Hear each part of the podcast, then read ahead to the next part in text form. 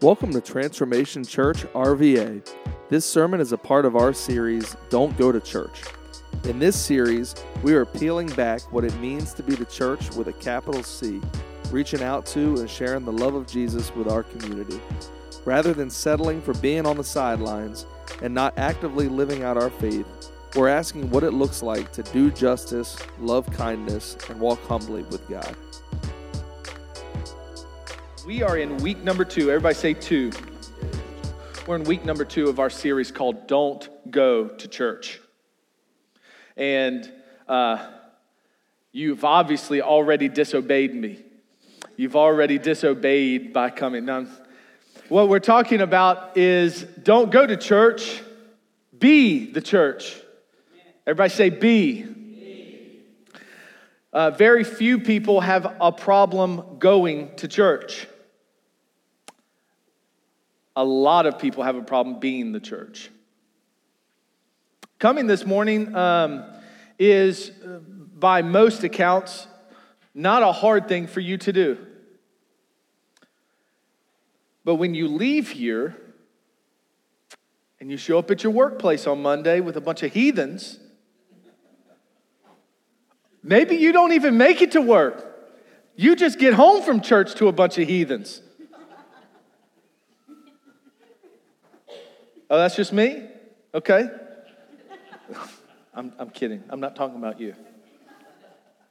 My wife, huh? Oh, that's right. I live with my in laws. Um,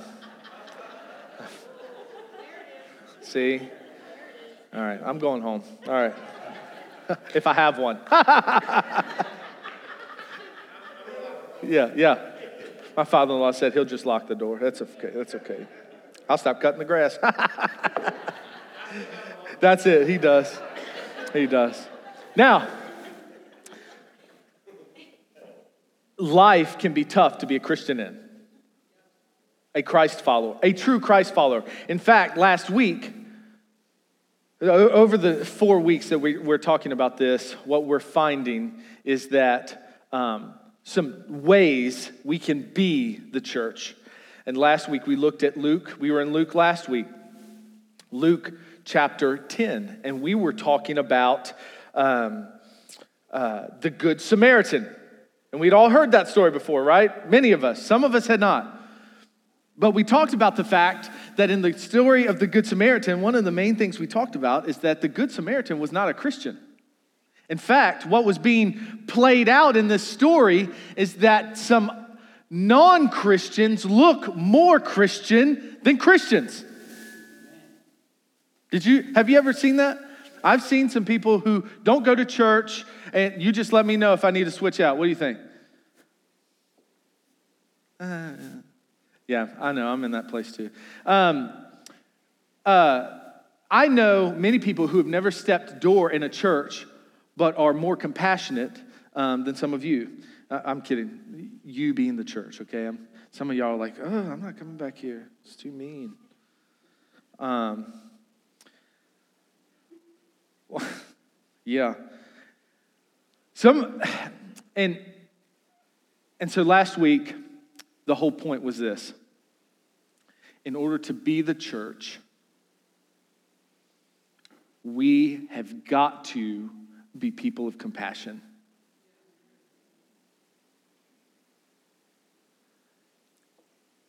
I'm not talking about just being nice. I'm talking about gospel compassion. What does that look like?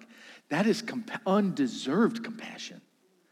That is compassion that is different from the world's. You see, co- the world will give compassion based on how it will make them feel, okay? Compassion is very, um, there's, there's certain things you got to do to, to receive compassion in the world. The gospel should birth in us a compassion that is different and goes beyond. Sometimes it bothers me that we as the church have not been more involved and more vocal. When we see injustice, when we see people around us that are hurting, maybe even because of decisions they've made. Miss Gladys Wade, hey lady, look at you. I'm sorry. People, this is, this is the kind of church we're in. We're, we're not some monstrous church. I can name all of you this morning. That should scare all of you to death. Uh huh. It should be bizarre. Everybody say bizarre. Your compassion should be bizarre and without parameters. I saw, I, have seen Christians who withhold their compassion like it's some type of reward you give to people. When Christ showered his compassion on you without regard for your wickedness. Some of you forgot how wicked your heart is. But I'm not going to preach last week's sermon again, despite the fact that some of you could probably use it. Because you already forgot. Oh, I see you on Facebook. Uh oh. Yeah, I see you on Facebook. We'll preach all day about abortion, preach all day about abortion, but then we'll forget the lives of our black brothers and sisters. We'll forget the lives of the single mom who needs help. We'll, we'll forget all kinds of other lives. Because as humans, we are flawed. You are flawed. And so today, the number one thing that differentiates just going to church from being the church is you should have peculiar, bizarre, over the top compassion. And that brings us to today. Luke chapter 4, we're going to read 14 through 21. So if you have your Bibles, go ahead and turn there if you're, you didn't listen to me the first time. And then um, in the back of the pew in front of you, is a Bible. So if you don't have one, turn in it. Turn in it. And if you don't have one at home, that's our gift to you. Luke chapter 4, we're going to start in verse 14. Then Jesus returned to Galilee, filled with the Holy Spirit's power. Reports about him spread quickly through the whole region. He taught regularly in their synagogues and was praised by everyone. When he came to the village of Nazareth, his boyhood home, he went as usual to the synagogue on the Sabbath and stood up to read the scriptures. The scroll of Isaiah, the prophet, was handed to him. He unrolled the scroll, uh, he unrolled the scroll and found the place where it was written. Verse 18 The Spirit of the Lord is upon me, for he has anointed me to bring good news to the poor. He has sent me to proclaim that captives will be released, that the blind will see, that the oppressed will be set free, and that the time of the Lord's favor has come. He rolled up the scroll, he handed it back to the attendant, and sat down. All eyes in the synagogue looked at him intently. Then he began to speak to them. The scripture you've just heard has been fulfilled this very day. May God bless the reading of his word. Let me give you some background real quick where, where we're at in the passage. So, Jesus is born in Luke 2. That's the, that's the account everybody's read. You read it all at Christmas. You know, grandma gets the book, she reads this, the long passage. This is um, Luke chapter 2. Then you move on. Jesus is baptized. He finds John the Baptist. He gets baptized. Um, and being full of the Spirit, he goes into the wilderness for 40 days. And he's tempted for 40 days. Now, in Luke, we don't get to see the whole 40 days. I don't know if you know this or not, but in Luke, the only part of the 40 days we get to see is the end. The very end. And that was a bad, bad moment there. We can see where Jesus is tempted. Um, and, and this goes to say that to, to many of us, when the scripture says to us that he was tempted just as we are, and yet without sin, and that we have a sympathetic high priest, this means Jesus gets it. He gets what it's like to be tempted.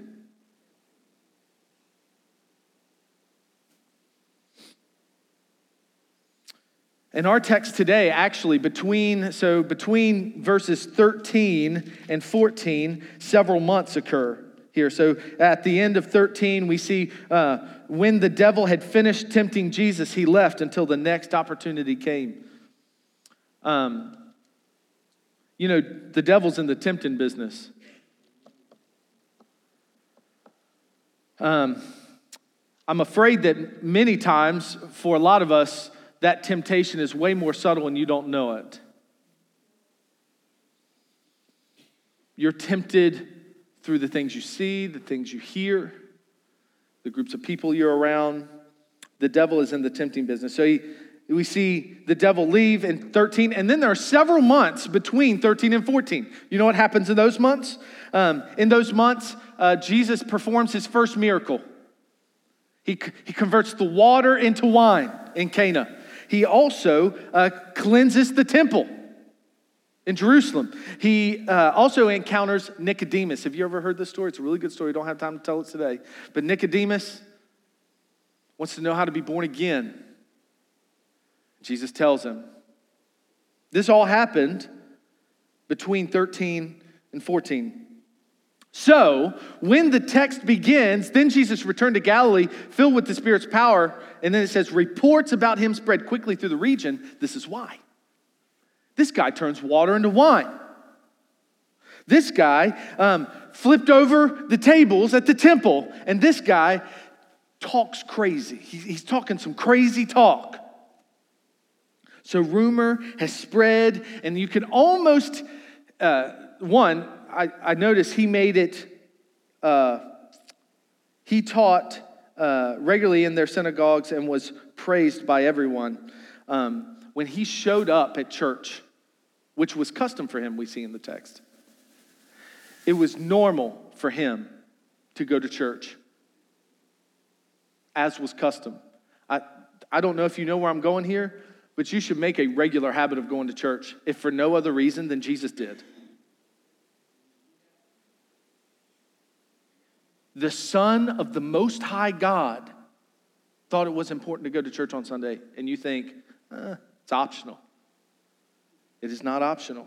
You should go to church. I'm glad you're here. You look good.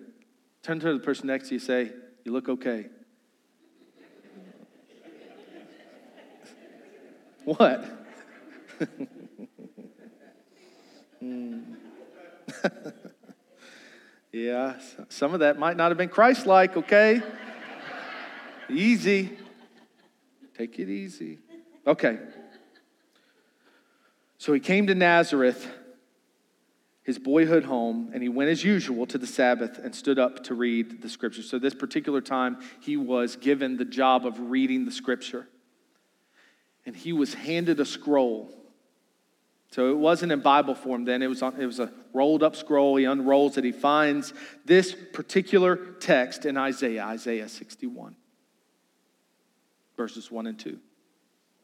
And he reads this text. Um, and as he's coming to church this day, I, I want to notate one particular thing. He will enter church this day, and they were all, as this text says, he was being praised by everyone. And when he leaves church, he will be hated by everyone.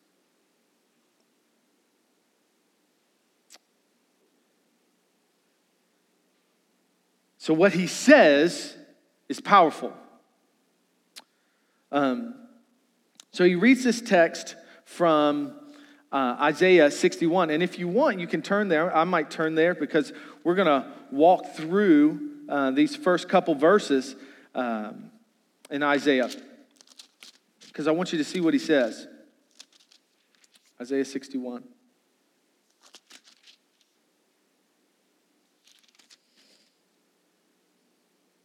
There it is. Okay. What we witness here in Luke chapter 4 is Jesus' first sermon. It's his first sermon. This is the first time he's preached. They, they, we weren't recording things back when I preached my first sermon. And I'm glad because it was awful. I remember speaking of God's love, and I remember being in middle school. Um, the church we were in was actually in a triple wide trailer. If you didn't know they made them that big, they make them that big. Um, and look, growing up in Charles City County, I only had a double wide, okay? So when we went to church, I was like, man, look at all the space around here. Um, and I remember preaching my first sermon, and it was nowhere near this good. Obviously, I'm not the Son of God, but um, which seems like it should be an obvious statement. Uh, but Jesus is preaching his first sermon, and he quotes scripture where it says, um, and he gives his mission statement. And this is where we get Jesus' mission statement for his whole ministry. The Spirit of the sovereign Lord is upon me, for the Lord has anointed me. That's verse 1. To bring what? The very first thing. Why? Why is the Holy Spirit anointed him? To do something, to bring good news to the poor. So I want you to gauge your life mission against the life mission of Jesus. and what's priority to you. Because many of you are living lives uh, as Christians. Now, look, if you're not a Christian today and you don't subscribe to Jesus, uh, uh, you're like, uh, you know, I've tried that, didn't work out. Well, you didn't really try it then. I can, I can promise you, Jesus never fails, only we do. Um, so if Jesus didn't work out the first time, it wasn't him, it was you. Um, I hope that wasn't too blunt. But the, uh, mission of our lives, and we said this last week, you will never behave differently than you believe. You will never behave differently than you believe. So, what you believe about your life's mission will reveal what you, how you behave will reveal what you believe about what your life should be about. And this is what Jesus said. He said, For the Lord has anointed me, and this is a prophecy about the Messiah, to bring good news to the poor. Poor. The very first thing Jesus was about was the poor. And the reason he quotes this text, because he says it right at the very end of our text in 21, he says, I am the Messiah. This is what he's saying. I just read the text. It's crazy. He reads a prophet and becomes a prophet all at the same time. He's prophesying about himself.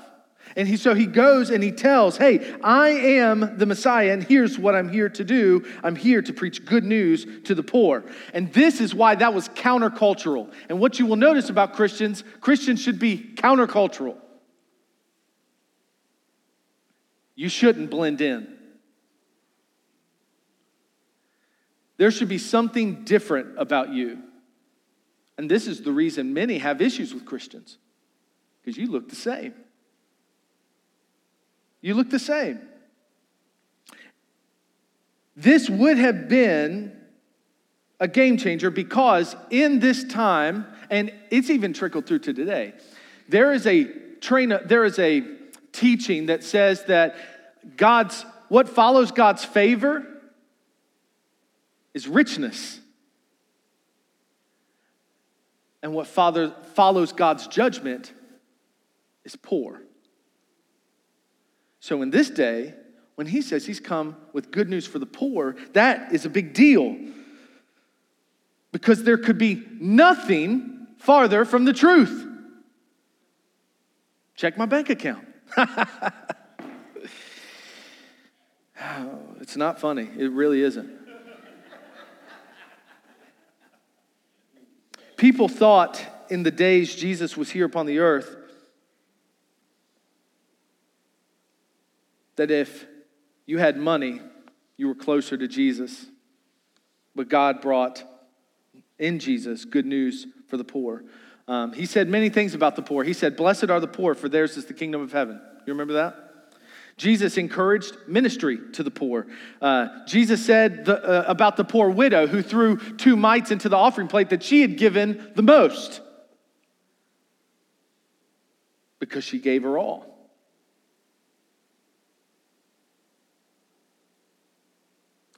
You remember a couple weeks ago we talked about John the Baptist having doubts? And what did Jesus tell him to tell, tell his disciples to tell John?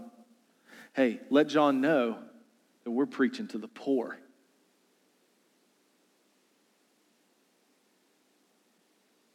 Maybe today you feel like,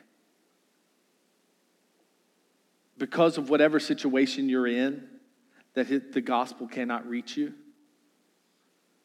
The very first thing on Jesus' mission says that he reaches everyone, even the poor. He's good news to the poor. Number two, it says uh, Jesus came to heal the brokenhearted.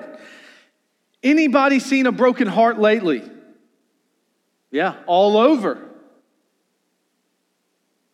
Maybe you today find yourself with a broken heart. The Greek word brokenhearted here literally means broken into pieces, feeling broken. And Jesus came with good news for the poor, and he has sent me to comfort the brokenhearted. Jesus is saying that he's here for these people. He's not here for everybody who's got it right or thinks they've got it right. And this could also be said that you are more pro, uh, poor and broken than you think. A lot of people think once you get a lot of money in your bank account, look, money is a tool. And look, money can make it easy. A lot of things, a lot of things easy. But money will never be a sig- signifier of your relationship with God.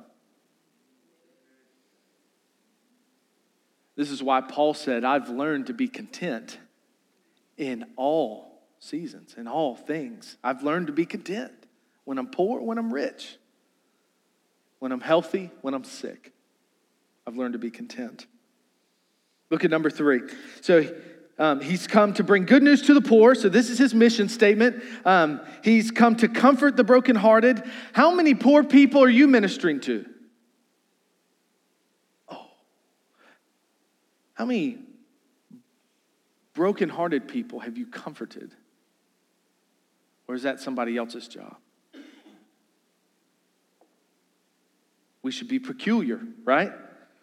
Look at the next thing. And to proclaim the captives will be released. Now, um, this did not mean that Jesus was going to let everybody out of prison. But if you were enslaved to sin, if you are uh, in, addicted to drugs or alcohol or any other thing that Satan can grasp and get you with, hey, this is good news for you. This is good news for you. He offers freedom.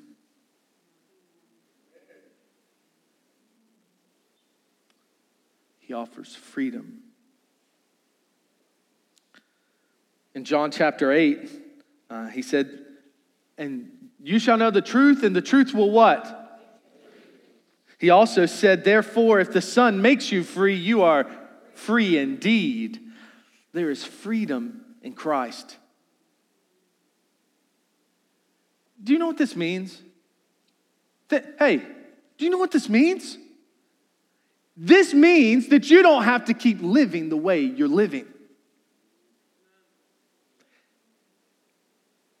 Some of you think you're trapped, like you're just stuck with it. Let me tell you something there is freedom in the name of Jesus. And if we don't believe that, let's just go home. It's true. In fact, I'm reminded of the story of a woman who was caught in adultery. You remember this story? If you don't, let me tell you. This woman's caught in adultery. She's caught in the act.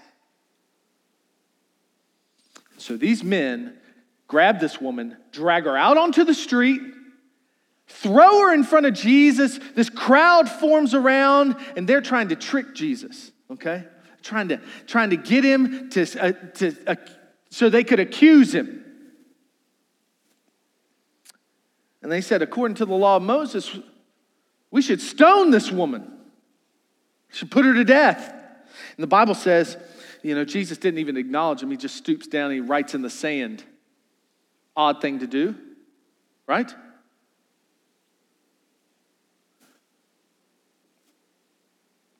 writes in the sand. Long story short, he looks up at them and he says, You who are without sin, cast the first stone. And he goes back to writing in the sand. And one by one, they drop their stones and they walk away. Nobody knows what he wrote in the sand that doesn't say in the Bible. Lots of people make conjecture. One of the, one of the, one of the neatest ideas I've heard around what he was writing in the sand, at least I like to think of it this way, is that he was writing the sins of the accusers in the sand in front of him. That'd be so boss. I, I don't know if that's true or not, but man, that would be really cool.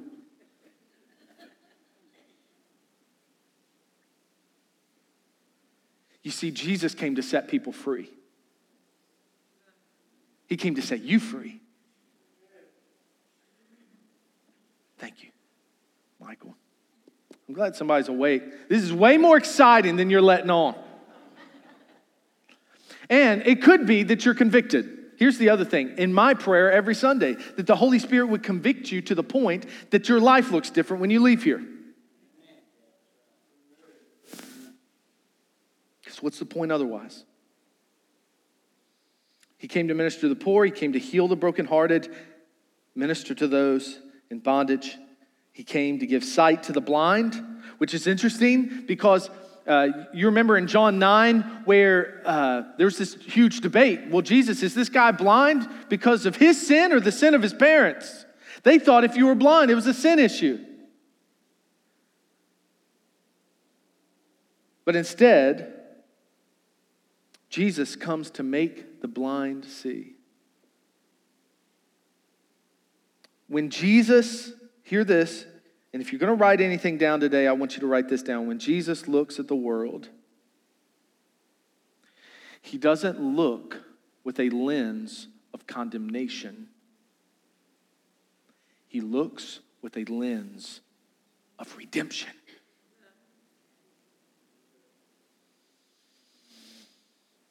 He doesn't look as he's stating his mission statement here, quoting from Isaiah, he doesn't quote about how he's going to judge, at least not this time around. He came to redeem. And herein lies why a lot of people go to church but can't be the church because you default to judgment and not redemption and you see the people around you with a heart, you always look at people around you with a harsher lens of judgment than you would your own self. You're, we as people are always going to give ourselves the pass and be hard on everybody else. It's your nature. But that's not what Jesus came to do. Came to redeem people, reconcile people. We are supposed to be people of redemption, people of reconciliation. But instead, we've got our lenses tuned towards judgment.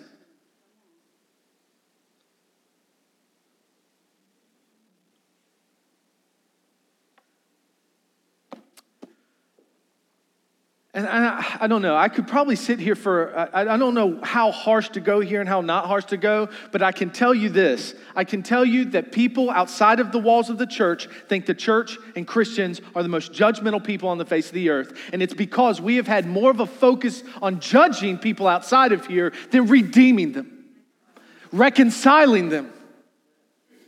There are people in your family that won't have anything to do with church because you're so judgmental. We're supposed to be different. We're supposed to be peculiar. If people want judgment, they can get plenty of it outside of here. But there is nowhere else.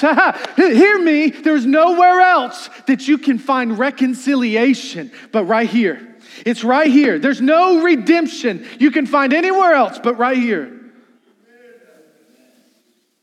Oh, that God would change our lenses so we could see people through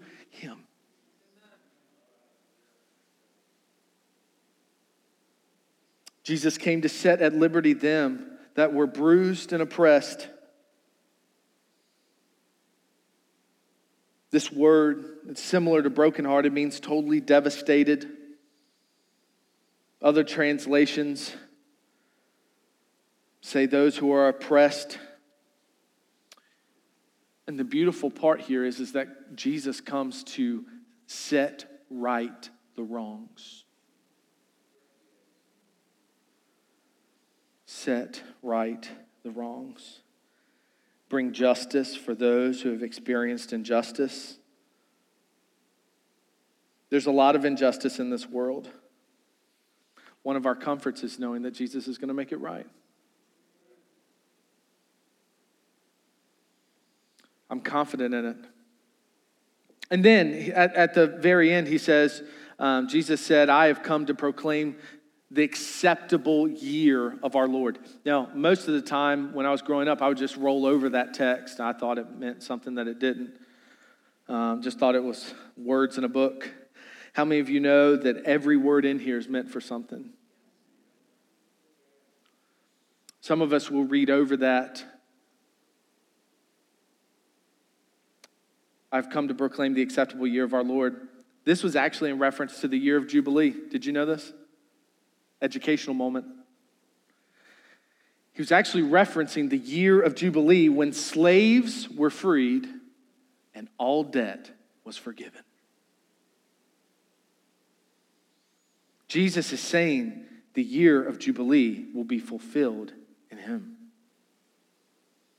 If you're enslaved or in debt to sin, I've come that you might be free and have your debts paid.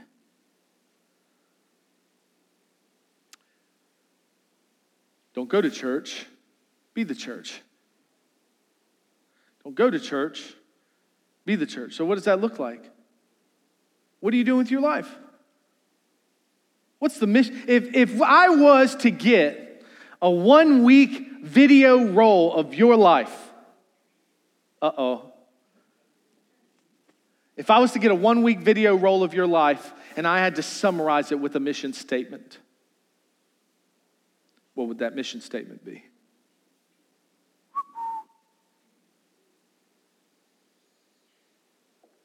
Good news to the poor, oh. comforting the brokenhearted, reconciling people, proclaiming freedom.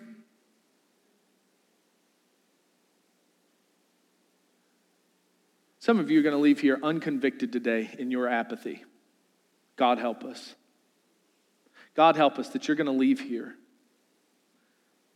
and think that it's okay just to show up on Sunday morning and do nothing else with your life as far as God is concerned. So, how do we do it?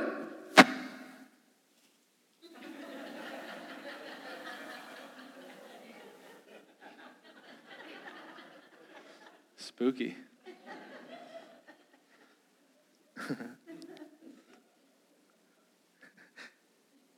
Stephanie's getting a real giggle out of this one today.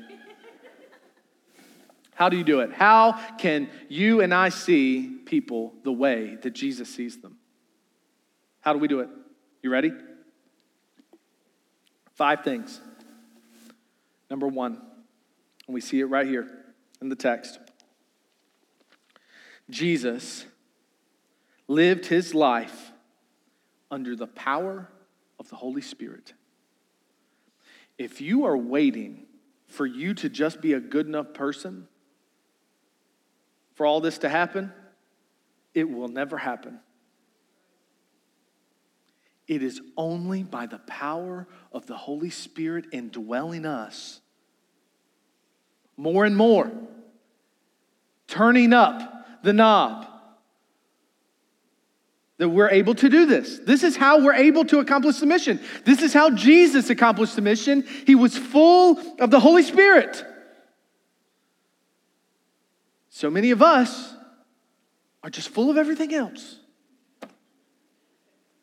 And I won't say what it is. You've got time to do what you want. Mm-mm. You've got time to do all your recreation, drag your kids around. Look, I've got kids, I get it, so I'm guilty. I'm not condemning anybody here. There's no condemnation in Christ. I'm just telling you. play your last week out in your mind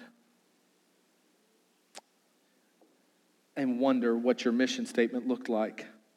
I can promise you, if you were to fill your days with as much of Jesus as you do everything else, I guarantee your mission statement would look different. Because one thing the Spirit of God will do is push you out. It does. What happened at Pentecost? In Acts chapter 2, what happened? They were filled with the Spirit and they immediately went outside and had a crusade. Thousands came to know Christ. The Spirit pushes you out. Number one, that's how we do it the power of the Holy Spirit. Number two, Jesus lived his life under the influence of God's Word. Where was Jesus pulling his mission statement? God's Word. We have to do it by the power of the Holy Spirit. Band can go ahead and come back up. By the influence of God's Word. Number three, Jesus' mission was people focused. People focused. Um, our natural bent is to be self centered. It is. That's our natural bent, is to be self centered and think about me and how I'm feeling and, and how it affects me. Uh, but Jesus, by the power of the Holy Spirit, his, his mission was people focused for the ultimate goal of God glorification. Number four, Jesus' mission was an outward focused mission. That means it happens outside of here. There's so much beautiful community that happens in these walls discipleship, growing together in fellowship. Oh, what the church would look like if it was that way outside the walls. Number five, Jesus' mission was a mercy and compassion driven ministry. And here we come back to compassion. It seems to be a running theme, don't you think? And look, some of you are going to have to warm up those cold, heartless hands of yours that say, I don't want anything to do with anybody else. Let the young ones do it. Oh, I can't tell you how many times I've heard that. Let the young let the young bucks get in there and do it. But God is still putting breath in your lungs. You know, we need your help. Young and not young. Wise. We have to be people of compassion. Now, I've listed those things. We pulled those things from Scripture. We've read the Scripture for today, and I rarely ask this question but I'm going to ask it today. What are you going to do with it? What are you going to do with it? You just going to check the box today? Hey, went to Transformation Church this morning. Cool. Shared it on Facebook. What are you going to do with it? What are you going to do with it? What we do with the word of the Lord matters.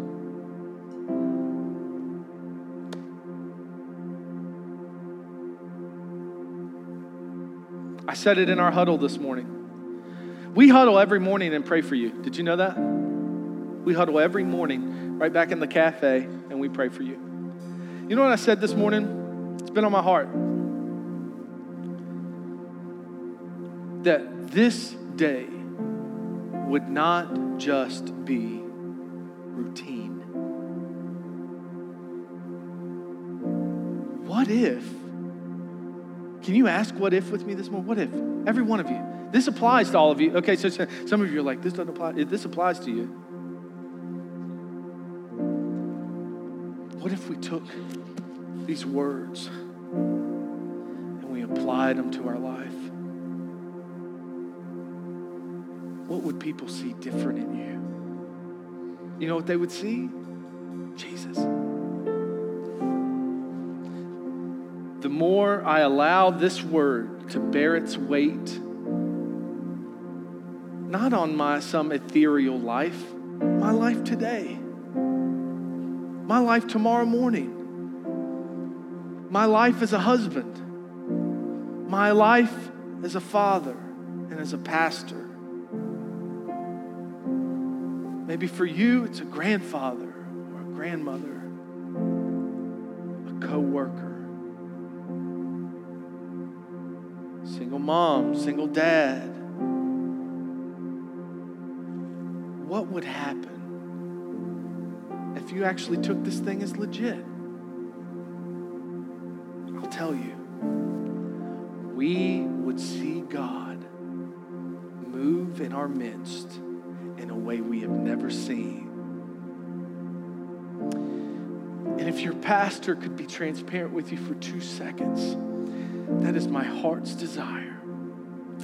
My heart's desire is to see God move in our midst in a way that is peculiar and bizarre.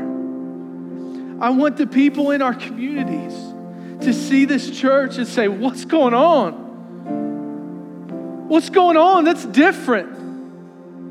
I want to go home to my wife and my kids, and they say day over day, year over year, that I'm a different man because of this, because of His Word. That I'm a different pastor, that I'm a different man, that I'm a different human, not because of me, not because of anything I've done, but they would see Jesus in me. Oh, that He would just show himself through me. I spent so many days just thinking this was something for the weekend. And then I saw it work in my marriage. I spent so many days thinking that outreach was for somebody else. And then I show up at a hotel room and pray with someone who's never heard this good news. And they see Jesus. What would your mission statement look like today? And I'm afraid, I'm afraid that many of us today would have a mission statement that says, Me, me, me, and not Jesus, Jesus, Jesus. I'm guilty. Can we lay it at the foot of the cross today? Can we lay it at the foot of the cross today? As they sing, you know what I'm gonna do? I'm gonna come right here on this front row and I'm gonna ask Jesus to be put on display in my life. That the compassion I exude doesn't look at people in their current circumstances, but looks at them through the lens of Christ that I am not going to be a person of judgment, but I'm going to be a person of reconciliation and redemption.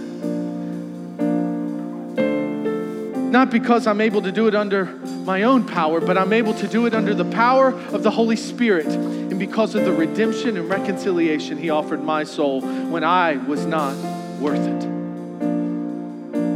With every head bowed and every eye closed today, Father, today, this moment, would you begin in us to work a peculiar type of work, a bizarre type of movement in our spirit, that we would leave here transformed and looking like something odd, that our compassion would grow deeper and farther, that we wouldn't be people of judgment, that we would extend the hand of reconciliation that you extended to us to those around us. Help us, Father, today to be people of your word. Change the mission statement of our lives from me, me, me to Jesus, Jesus, and Jesus alone.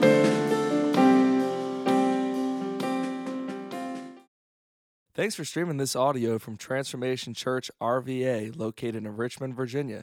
For more information, check out our website at www.transformationrva.com.